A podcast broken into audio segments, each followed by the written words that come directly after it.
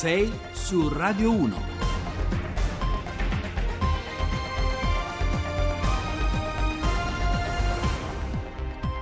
Seconda parte di 6 su Radio 1, martedì 24 luglio, sono le 6.40 con voi al microfono Giovanni Acquarulo. Ora, come vi abbiamo anticipato, vogliamo parlare di una delle tante strozzature, di quei colli di bottiglia che riguardano il mondo della formazione del nostro paese, soprattutto in quella cerniera molto delicata e decisiva tra formazione e lavoro, fra studi universitari e inserimento professionale. La storia di oggi riguarda eh, la carenza cronica di posti nelle scuole di specializzazione specializzazione destinate ai medici italiani, i corsi post laurea per intenderci che consentono poi di accedere dopo anni di studio, sei almeno per chi decide di fare medicina, eh, di accedere negli ambulatori nelle corsie degli ospedali del servizio sanitario del nostro paese. Stamattina il nostro ospite è Stefano Guicciardi, presidente nazionale Feder Specializzandi, che è l'associazione nazionale che riunisce appunto i medici in formazione specialistica. Buongiorno e benvenuto.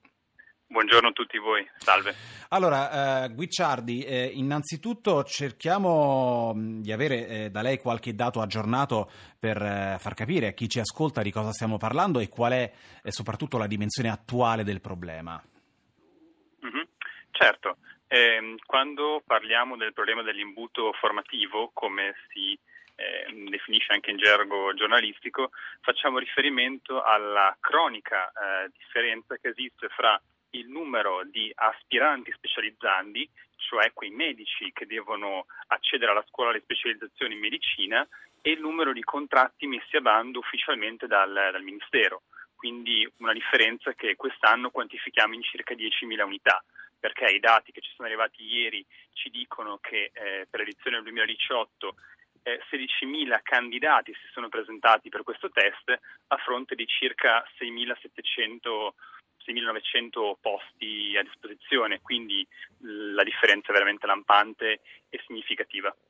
Allora, eh, Guicciardi, questo insomma è quello che mh, mm, lei ha definito e che definiamo anche noi appunto l'imbuto formativo, il collo di bottiglia in ingresso. Cosa produce però poi eh, sul terreno concreto eh, della vita ospedaliera, diciamo a valle? Quali sono le falle che si possono aprire, che, i buchi in corsia che poi sono le cose che incidono quotidianamente sul servizio che viene offerto ai cittadini.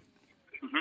Certo, questo è un, un dato fondamentale a tenere in considerazione perché eh, l'imbuto formativo si relaziona con un terzo numero che è il numero di specialisti che vengono richiesti ogni anno dalle regioni.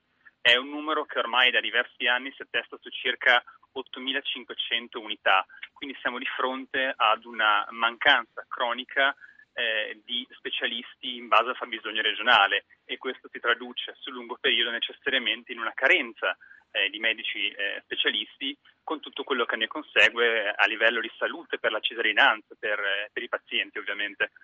Eh, io credevo anche perché poi ambulatori e corsie, un po' come i medici di famiglia di cui ci siamo occupati alcuni mesi fa, sono considerati da sempre il primo luogo di prossimità del Servizio Sanitario Nazionale, certo. eh, come presidio medico che dovrebbe essere garantito in modo capillare anche negli angoli più sperduti eh, del nostro paese. Cerchiamo di capire un po' meglio ora, eh, Guicciardi, eh, le, ragioni, le, ragioni, di questa strozzatura. È una questione di, di fondi pubblici, di risorse, di burocrazia, di coordinamento eh, tra Ministero, Regioni e eh, l'Ordine dei Medici? Proviamo a fare un po' di chiarezza anche su questo punto. Mm-hmm.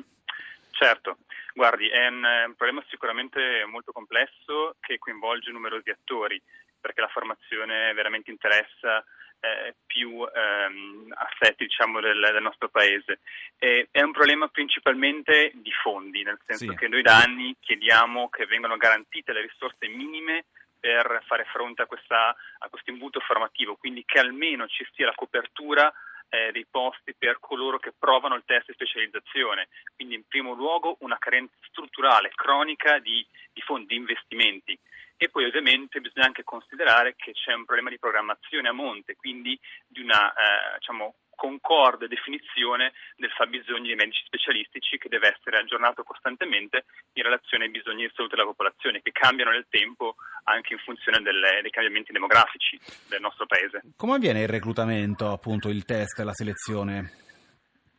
Il test di specializzazione eh, consiste in una prova scritta eh, sono 140 quesiti che eh, i medici in, aspiranti specializzanti devono, devono completare in una giornata in cui le prove si svolge contemporaneamente su tutto il paese. Allora, l'ultima domanda, Guicciardi, siamo in chiusura, eh, molto rapidamente, eh, quali sono eh, le richieste che avanzate alla politica e al Ministero, al. Ministero dell'Istruzione?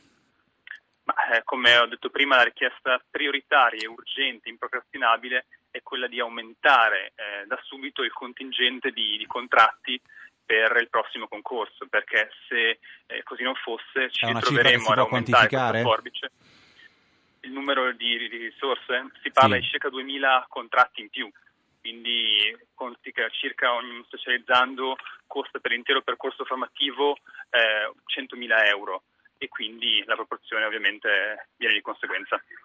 Allora, io ringrazio, ringrazio davvero Stefano Guicciardi e lo ricordo presidente nazionale di Feder Specializzandi, che è l'associazione nazionale che riunisce i medici in formazione specialistica. Florence and the Machine con Hunger sono le 6.49, mancano allora ancora pochi minuti al GR1 delle 7, li dedichiamo come sempre all'attualità politica in particolare per leggere insieme, per decodificare, per decifrare, inquadrare le tante contraddizioni che già stanno segnando il cammino parlamentare del decreto eh, dignità, che è uno dei dossier più eh, rilevanti al centro del dibattito di questi giorni. Allora io saluto subito Lorenzo eh, Fioramonti che è sottosegretario al Ministero dell'Istruzione. Buongiorno e benvenuto a Radio 1. Buongiorno, grazie. Allora, stringiamo subito appunto il, lo sguardo eh, e il campo sul, sul, tema del decreto eh, dignità, perché oggi eh, si comincia a votare in commissione in vista dell'approdo giovedì eh, del testo nell'aula eh, della Camera. Un testo che, lo abbiamo detto, sta facendo molto discutere le forze politiche, peraltro con dei eh, capovolgimenti di fronte, se vogliamo, rispetto a quella che è la tradizionale geografia politica, il tradizionale posizionamento dei partiti la destra e la sinistra. Che impressione si è fatto da questi eh, primi giorni di discussione?